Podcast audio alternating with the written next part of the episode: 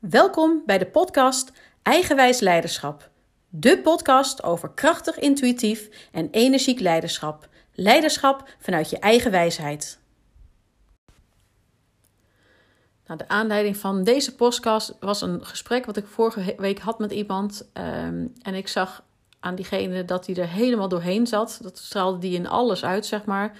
Was gefrustreerd over alles, zag er moe uit, deed zijn werk, maar nou, straalde geen energie uit.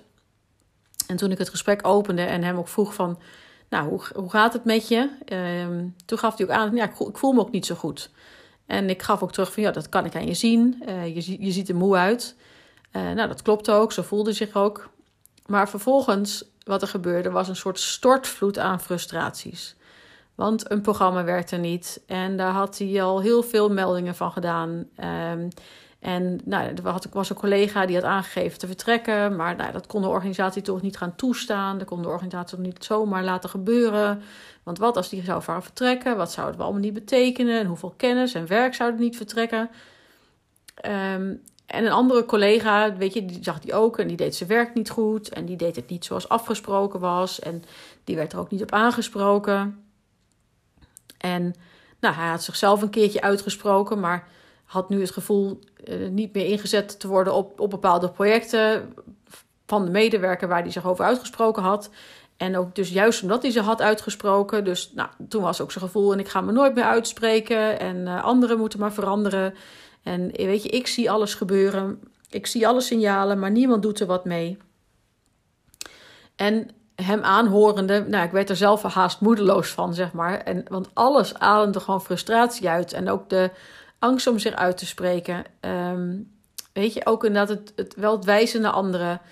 Um, en ik dacht alleen maar, god, maar waar is je eigen vertrouwen? En waar is je eigen verantwoordelijkheid? En weet je, ik realiseer me natuurlijk ook, het is soms super lastig. Weet je, je ziet dan tussen de bomen het bos niet meer en alles lijkt tegen te zitten. En echt, je hebt met elke vezel in je lijf gewoon het gevoel dat je geen vat meer hebt op de dingen. En dat je machteloos aan het toekijken bent hoe alles om je heen, je in jouw ogen in ieder geval negatief verandert. En je hebt ook het gevoel eh, volledig afhankelijk te zijn van de anderen. En dat, dat soort situaties heb ik natuurlijk zelf ook wel gehad. En je voelt je machteloos en je, ja, je weet het eventjes niet meer. En je hebt het idee dat jij de enige bent die het ziet en dat niemand anders er iets aan doet. Um, en toch ja, is dat, dat wel een hele ingewikkelde positie waar je, waar je dan in zat. Nou, vervolgens had ik ook dus met deze persoon had ik een gesprek over de cirkel van invloed. En waar je wel vat op hebt. En uh, wat natuurlijk in de technische sector een on, ondergeschoven kindje is, is gevoel. Maar juist je gevoel, daar heb je vat op. En al zou je misschien denken van niet. En heb je uh, wellicht regelmatig het idee dat je emoties met je aan de haal gaan. Maar dat komt ook omdat je vaak niet bewust bent van je emoties en waar je emoties vandaan komen. Je kent jezelf onvoldoende en je hebt onvoldoende en te weinig naar binnen gekeken van wie ben je eigenlijk en waar kom je vandaan? Welke ervaringen heb je nu opgedaan tijdens je leven en hoe ben je gekomen waar je nu staat? En wat maakt nou dat ik een bepaalde frustratie wel vaker heb en dat, dat ik deze, deze situatie, dat het meerdere keren al op, uh, op mijn pad komt? En wat maakt nou dat ik er niks aan kan doen? En we plakken zo vaak een sticker op de ander. Denken dat de ander irritant is, uh, fouten maakt, uh, et cetera. Maar het zegt natuurlijk minstens zoveel over jou. Want wat, wat, waar, waarom raakt het jou? Weet je, welke trigger heeft diegene in jou geraakt? En vaak is het te herleiden naar een situatie in je verleden of in je jeugd. waar iets soortgelijk gebeurd is. wat het gevoel, de emotie in het heden oproept. En wat ik dus wil zeggen is ook wanneer het gaat om jouw cirkel van invloed je kan beginnen bij jezelf. Van hoe zou je je wel willen voelen? Wat kan jij veranderen? Welke verantwoordelijkheid, welk eigenaarschap kan jij pakken op de situatie? Dat is dus niet juist je handen ervan aftrekken en in een hoekje gaan zitten mokken. Um, allemaal anderen de schuld geven. Um, en ik wil niet zeggen dat, dat deze persoon dat deed hoor, maar dat is uiteindelijk, het gaat je gewoon niet helpen. Je, je gaat een bepaalde rol aannemen als slachtoffer of juist als redder. Um, maar, ja, goed, het helpt je dus inderdaad niet. Maar een actieve houding aannemen en bedenken wie je kan bellen. Dus ook niet mailen, want dat werkt over het algemeen ook niet heel goed. Uh, wie kan je opzoeken? Wie zou jou kunnen helpen? Waar zou je kunnen opschalen? En vanuit vertrouwen die situatie keer op keer bespreekbaar maken. En ik realiseer me ook, vertrouwen is natuurlijk daarin een soort codewoord. En dat is iets waar jij de sleutel van in handen hebt. Het gaat namelijk over jouw zelfvertrouwen en daardoor ook jouw vertrouwen in de ander.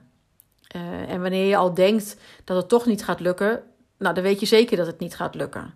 Dat soort gesprekken heb ik ook met mijn zoon. Die kan dan ook soms mopperend thuiskomen en klagen over iedereen in zijn voetbalteam. En als we zo spelen, dan gaan we zaterdag nooit winnen. Nou ja, vertrouwen dus. Want nee, als je het zo benoemt, ja, dan weet je in ieder geval zeker dat je niet gaat winnen. Althans, de kans, kans dat je gaat winnen wordt in ieder geval een heel stuk kleiner gemaakt. Dus nou ja, zo geldt het natuurlijk ook met allerlei andere zaken. Als jij zelf niet het vertrouwen voelt, ja, dan gaat het, gaat het waarschijnlijk ook niet lukken. Dus de, ehm, de key zit dus inderdaad van ja, aan de slag met je eigen zelfvertrouwen. En als iemand zichzelf dus ook een aantal slachtoffer ziet en neerzet, ja, dan gaat het over verantwoordelijkheid pakken voor de situatie. Eerst met jezelf aan de slag. Werken aan jouw ontwikkeling, aan jouw zelfvertrouwen. Um, nou ja, jezelf gewoon nog een stukje beter leren kennen. En ik ben ook van mening zeg maar, dat een leidinggevende daar een hele belangrijke rol in vervult. Dat een leidinggevende die open staat voor zijn eigen binnenwereld. Um, en ook dat, weet je, zie je in, in, de technische sector niet heel vaak terugkomen, maar gelukkig komen ze er steeds meer. Maar die maakt namelijk een hele andere connectie met de medewerker en een heel, die straalt een hele andere energie uit.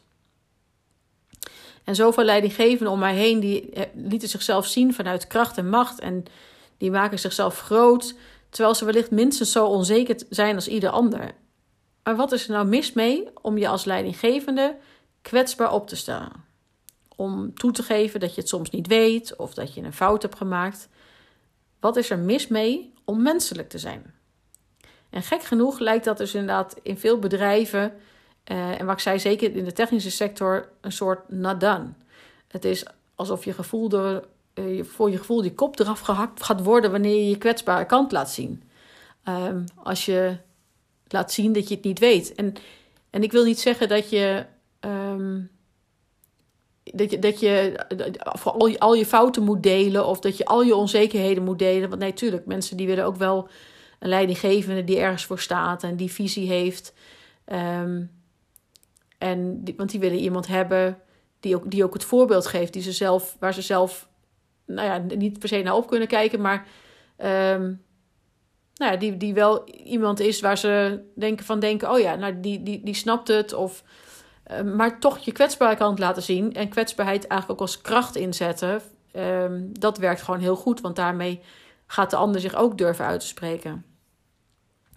En ik merk dus ook dat directies die, die zouden zichzelf ook bewust moeten zijn van de cultuur die heerst binnen een bedrijf.